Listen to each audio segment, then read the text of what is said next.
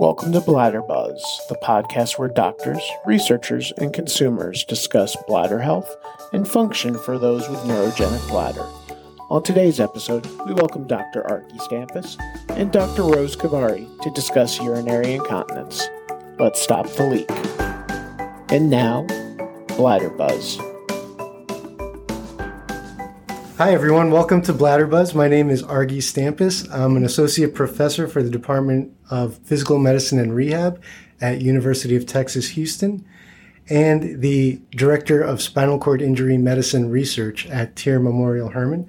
I'm happy to have my friend and colleague, Rose Khavari, who's here. She is an associate professor for the Department of Urology at Houston Methodist and the director of neurourology. Rose, welcome.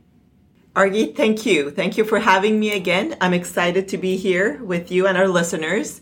I've really enjoyed these podcasts, and um, my patients have shared the, the link with, they've really enjoyed it too. So I'm happy to be here. Well, I'm glad because we've got a really good one to talk about today. We're going to start this off by talking about a common scenario that happens in my clinic and probably yours. A patient comes in and their number one complaint is I am leaking in between my catheterizations. I am incontinent. So, Rose, can you tell us what we mean by incontinence? Sure, Argy. So, when patients come to my clinic, they don't say that I have incontinence. They say I leak urine.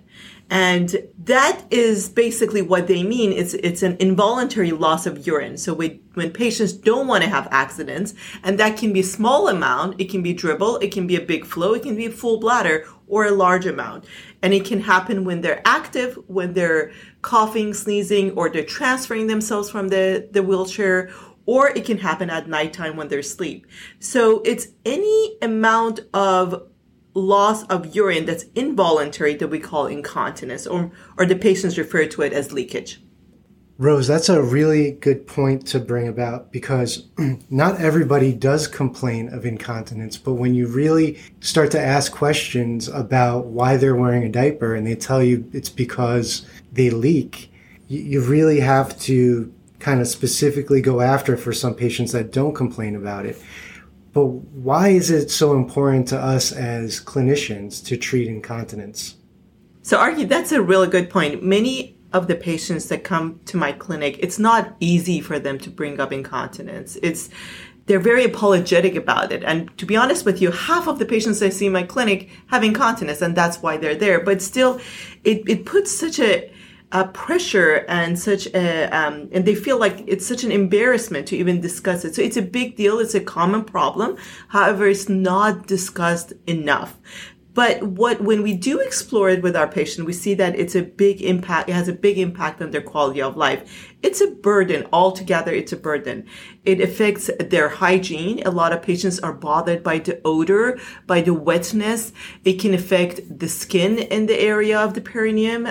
Many of our patients, you know, they have decubitus ulcers and ulcers in their sacral area and the continuous leakage of urine doesn't allow the wound to heal. It contributes to the infections in the area it causes a lot of anxiety for the patients to, to leave the house and constantly worry about their accidents, how many times they have to change their clothes, how many pads they have to carry, how many pull-ups they have to carry. And it's really difficult for many of our patients to actually change because they're wheelchair bound or, you know, at nighttime when they have their accidents, it's really a burden for their caregivers to, to change the, the clothing, to change the bed. So altogether, it affects the quality of our, the life of our patients and their families in a negative way.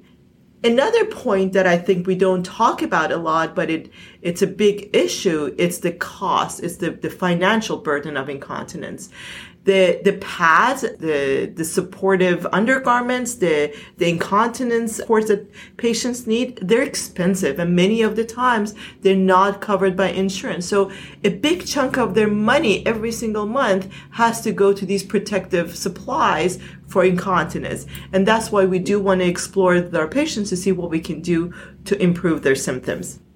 So when I see my patients who are incontinent, is it all the same? Does it just matter what I'm working with, or does the cause of the incontinence play a role in treatment? So, I have good news for our listeners. We have learned so much about bladder function, specifically in the neurogenic bladder world, over the past 30 years. Now we can actually differentiate between different reasons of incontinence. So, again, when patients come to see me, they don't say, I have incontinence or what kind of incontinence they, they may experience. They just say that they leak and they're bothered by that. I think it's up to us to explore and see why they're leaking and then tailor our treatment to that. Because yes, not all incontinence is the same. And, and let me give you some examples. So many times in neurogenic bladder patients, um, we can have an incompetent bladder outlet or incompetent sphincter. And that's when patients transfer themselves or they cough and sneeze and they leak. That's a different problem to have. And it's a, there's a different way to treat that. There's really no medicine to treat it. We have physical therapy. We have procedures that can enhance that outlet so they can hold urine. Now, there's another time that patients have incontinence and that's overflow. So the bladder can't hold enough and then they haven't been able to cath in time. It doesn't matter how good of a sphincter patients have, the urine will start leaking out. That's overflow incontinence. We manage it differently or they have urge urinary incontinence, which is one of the number one reasons incontinence in neurogenic bladder patients. And that's when the bladder is really tight, really spastic. And as soon as they get the urge, oh my God, that bladder is just leaking and it's like spasming and they can't hold against it. And it's usually not a little bit, but a lot of the urine that comes out. So these are the common causes. And sometimes we even have a mixture of these, like there's a mixed urinary incontinence or different reasons that contribute to the incontinence. But I do also want to bring up another point, Argy, is that the less common causes of urinary incontinence. And that's when we have worsened or new incontinence. And that's when patients can have malignancies in their bladder or new stones in their bladder or urinary tract infections. So those are the little bit less reasons, but very worthy of discussing and being aware of it and seeking care and seeking um, uh, physician's input for that. Rose, you stole my question. My next question was going to be, what happens with my patients who are continent? They've been great forever, but they come to clinic and they're telling me um, all of a sudden I am now incontinent. I'm now leaking. What do we do? What's what are the reasons? What's the workup? Good. So more more common things being more common. Usually it could be a urinary tract infection. As simple as that. UTIs, we know it worsens the bladder symptoms, specifically the incontinence. So simple test, we can test for infection and then treat that if it's present. If it is not infection, then we really have to think about the other things that I mentioned, like malignancy, like bladder stones, or worsening of the bladder pressures, which also is very common in neurogenic bladder patients. Um, we have a little bit more sophisticated way of like exploring those reasons. Sometimes we even have to look into the bladder with a camera called cystoscopy. We have to do a test called urodynamic testing where we look at the pressure in the bladder to see how tight or spastic the bladder is. Um, or it could also be sometimes we see weakening of the pelvic floor in pregnancy, delivery. Patients may not have had it before and now they have it. Um, let's say for patients with multiple sclerosis. And so th- there are different reasons and, and that we have to look into incontinence if it's a new or a worsening of incontinence. Those are really uh, need um, a, a, visit to a physician and need for explores, exploring the reasons. So there's lots of medications that I prescribe for incontinence. Do all of them work the same? Is there any major differences? What should you know our listeners be aware of when it comes to these bladder meds?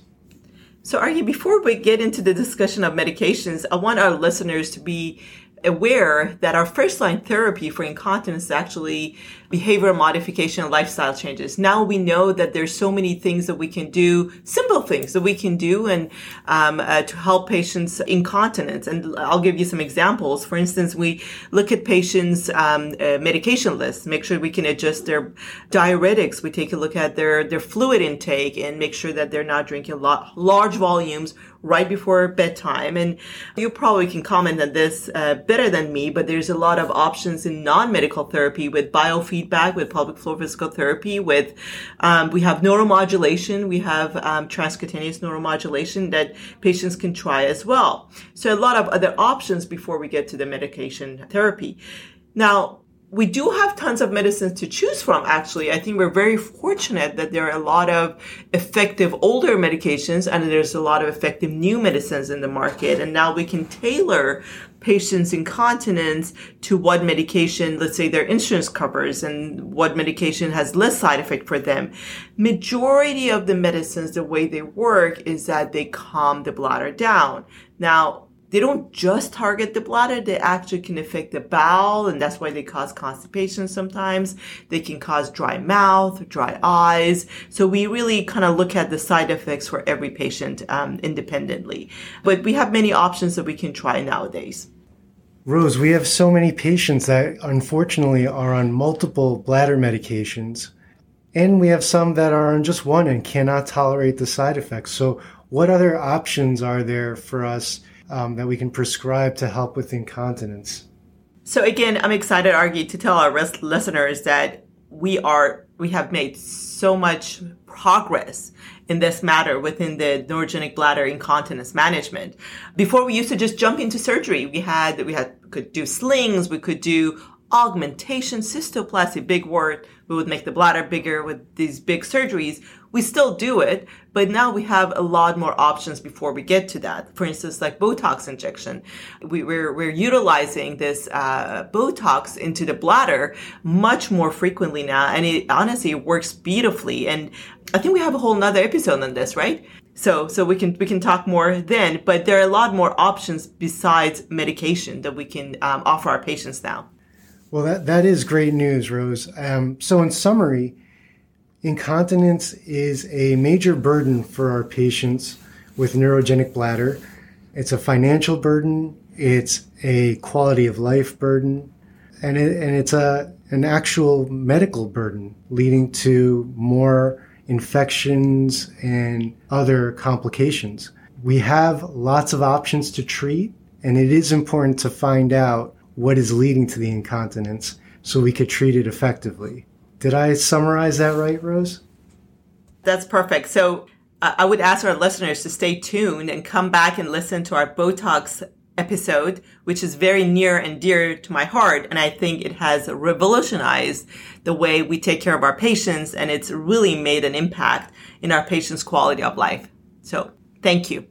Great. Thank you, Rose. Looking forward to the next podcast.